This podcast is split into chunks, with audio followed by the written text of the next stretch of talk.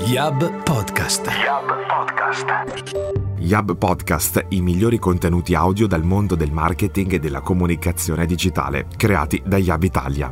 In questa puntata Giacomo Barbieri incontra Iman Jane, giornalista e influencer che racconta l'economia politica, con pillole da 15 secondi.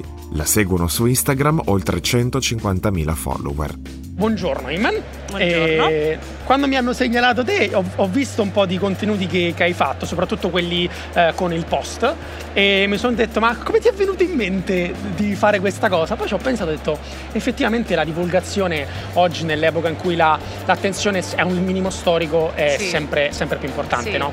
Quindi la prima domanda che ti faccio è proprio una cosa molto molto banale, che però secondo me per te ha un valore completamente diverso dal nostro. Cos'è una storia per te? Una storia è un qualcosa che ti rimane, che ti lascia un segno e che ti ispira poi a fare qualcos'altro. Io in realtà tutto questo non l'ho mai voluto, non è cercato, è stato tutto casuale, perché a un certo punto, più o meno l'anno scorso, tra ottobre e novembre, mi sono messa a fare una serie di video selfie di me stessa, ma una carrellata di una ventina di video selfie per la prima volta, non li ho mai fatti. A un certo punto in cui parlavo di crisi 2008, cos'è la crisi del 2008? Sotto forma di storiella, cioè tipo c'era una volta questa crisi, la quarta banca mondiale negli Stati Uniti, eccetera, e ha avuto un successo incredibile che io non ho calcolato né voluto, cioè è stata una cosa flash che non mi immaginavo, e quando è successo ho detto: ops, allora forse c'è un'esigenza, e ho sbagliato anche io ad avere pregiudizio di pensare che forse le persone non abbiano a cuore questi temi, perché anche io avevo quel pregiudizio di dire: vabbè, sono io un po' l'unica scema che ha bisogno di leggere queste cose qui. E invece è stato bello scoprire che c'era più o meno 150.000 persone che la pensano come te, no? Adesso è appena girato 180.000 persone, perché è una cosa esponenziale, ogni giorno mi si aggiungono migliaia di persone in più che mi chiedono informazioni, ed è una cosa bellissima perché, come ti dicevo, per me il concetto di storia è qualcosa che ti rimane, che ti induce a riflettere, che ti dà qualcosa e che poi ti ispira a fare qualcos'altro. Quindi una volta che vedi, per esempio, la mia storia, non è che finisce lì, cioè non è che hai visto, che ne so, il bel pranzo che ho fatto e finisce lì, ti dà qualcosa e quel qualcosa ti innesca qualcos'altro. Magari ti vai a leggere un articolo su internet che ti interessava, ti vai a leggere qualche cosa in più, no? Ti vai, cioè, sì, esatto, dalla scintilla ti per approfondire. Dalla scintilla, sì, anche per vivere il mondo reale in modo diverso. Tante volte le persone in giro per la città vedono qualcosa che collega con le mie stories, eccetera, mi fanno la foto, me la mandano, mi mandano, cioè è una cosa bellissima, per cui è un meccanismo che vivi, cioè vivi la storia in modo diverso, la quotidianità. Ecco, questa è una definizione che io non conoscevo. Adesso la seconda domanda: a parte quindi il primo contenuto che tu hai creato, questa serie di storie sulla crisi del 2008, in generale come decidi il contenuto che devi raccontare?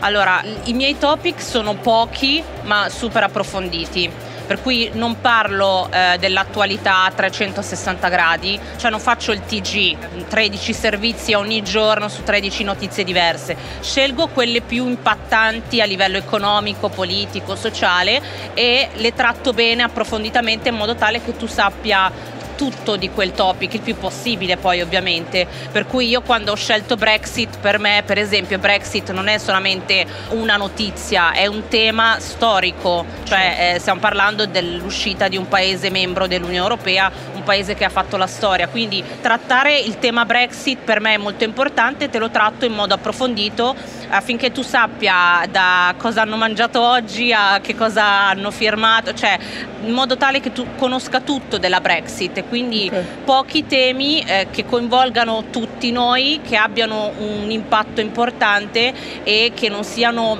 politici in senso stretto, nel senso che non siano le beghe di partito. Beh, che a me non interessa. È un fenomeno in realtà culturale. Esatto, è un fenomeno proprio sociale, culturale, economico, per cui c'è il risvolto partitico chiaro che mette tutto un po' di pathos, però non mi interessa a me dire chi è il buono, chi è il cattivo. Nell'era della ricerca dell'attenzione, in cui le persone, soprattutto credo che la generazione Z, o almeno io come millennial, ho un'attenzione di un pesce rosso, cosa significa per te tenere ingaggiati gli utenti, che con questo tuo format che è fatto apposta per essere circoscritto al format di un social network? Come faccio a tenere le persone incollate lì? Sì, perché la gente ti segue e ti continua a seguire? Ma perché... me lo chiedo anch'io, però vedo sempre le stories come una sorta di reportage, quindi o tu vedi dalla prima all'ultima o non lo vedi proprio. Ok, quindi cioè, se mi segui devi per forza seguire quello che ti sto dicendo, se non ti piacciono quei temi non mi segui proprio. Per cui quando strutturo una stories non la strutturo mai una alla volta al pubblico, un'altra e la metto dopo, no, la penso come struttura, la metto insieme come storytelling e poi alla fine lo spingo come pacchetto, per cui escono, che so, 10 o 20 stories alla volta, in modo tale che sia una vera e propria, un vero e proprio reportage, un servizio. Sai che i servizi anche al TG hanno diversi pezzi, diversi, così uguale, montato, cerco di capire il messaggio che voglio darti alla fine, cioè voglio spiegarti adesso cosa sta succedendo ad Hong Kong, allora faccio tutta la storiella, al mattino alle ore 13 c'è stato questo, poi è successo questo altro qui e poi di qua di là e metto tutto insieme. Se ti interessa lo vedi tutto, altrimenti se muori prima non ti interessa l'argomento e neanche più mi segui, questo è un po'... Mi fa pensare che io sono abbonato ad una newsletter che si chiama Good Morning Italia. Ogni mattina io mi metto 6-7 minuti a leggere questa cosa, no? Sì. Per me, diciamo, è sufficiente quella cosa perché io poi durante la giornata faccio altro, no? Sì. Però mi rendo conto che magari ci sono delle persone, non so se tu hai idea del target più predominante dei tuoi follower, cioè nel senso se... Sì. Qual è? Sicuramente 18-35, che è un po' anche il target di Instagram forse, che è un po' pochissimi sotto i 18, molti di più tra i 35-45 e via dicendo, via riducendosi, diciamo. Per cui il grosso, possiamo dire 70-80% va dai 18 ai 35 anni, che è la fascia giovane. Sì. Secondo te potresti fare una cosa del genere su TikTok?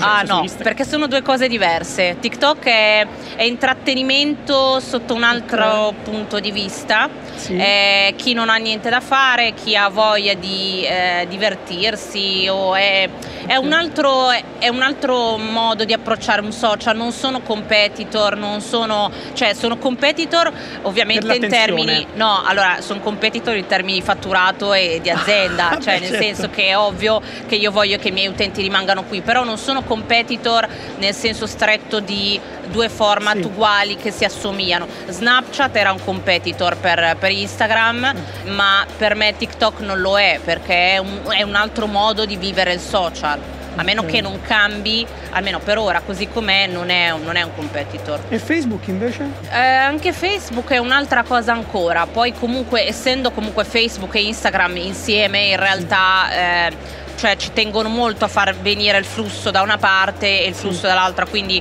diciamo che anche lì non mi preoccupa più di tanto. C'è un target molto più senior su Facebook, per cui io ho scelto Instagram perché è difficile essere dominanti su tanti social, per cui se tu sei dominante su Twitter o su LinkedIn non puoi esserlo contemporaneamente su tutti quanti, cioè che ne so, Chiara Ferragni ha scelto Instagram, non può fare il social dominante su Twitter per esempio, quindi te ne scegli uno, lo gestisci bene, poi è buona cosa averne tanti perché comunque devi essere presente, non puoi dire Twitter fa schifo, non mi piace, tu sei presente, poi non lo usi certo come Instagram, però ci devi essere. Anche perché i tuoi follower devono essere in grado poi di poterti raggiungere secondo i canali che utilizzano loro. Sì. Se ti vogliono fare una domanda, perché ecco, questo cambia un po' la modalità, no? Perché se uno fa magari fai un sondaggio su una storia di Instagram e poi ti rispondono, la risposta è privata, mentre se lo fai su Twitter la gente può risponderti pubblicamente, magari ha un significato diverso, no? Tu usi questo tipo di differenziazione? Allora, io Twitter lo usavo tantissimo prima di Instagram, facevo qualcosa come 50 tweet al giorno, lo usavo veramente tanto e in modo... da community, cioè anche Twitter ha una sua community, ci sono le persone che parlano sempre di quel topic, allora alla fin fine ti conoscono e tu conosci loro, perché siamo sempre noi. Ogni mattina, alle 9 di mattina c'è sempre il primo che fa quello che fa, e quindi siamo sempre noi. È bello perché si crea una community. Poi dopo un po', ovviamente essendomi trasposta su Instagram, che è un social che adoro perché il messaggio visivo è molto più forte di quello scritto, 60.000 volte più forte. 60.000 più forte. Cioè io non conosco le ricerche esattamente, però basta mettere, che ne so, un'immagine qui, avevano fatto un esperimento con la scritta "guarda qui qui e guarda là con la freccia, tu guardi subito la freccia perché il messaggio visivo è molto più impattante. Quindi per forza di cose Twitter ha meno impatto rispetto a Instagram, quindi Instagram è stato il mio social preferito. Come detto bene, il problema dei direct che sono privati, io ne ricevo 600 al giorno, è una cosa incredibile. Ogni tanto quando ne trovo veramente qualcuno significativo, molto bello, testimonianze, che ne so, se parlo dell'Ilva di Taranto arrivano 300.000 messaggi su delle storie di famiglie incredibili che ti danno l'idea un po' di qual è il trauma, perché poi è facile parlare tecnicamente di una cosa, poi quando leggi la storia è molto più forte, no? L'attività proprio c'è dalla... Esatto.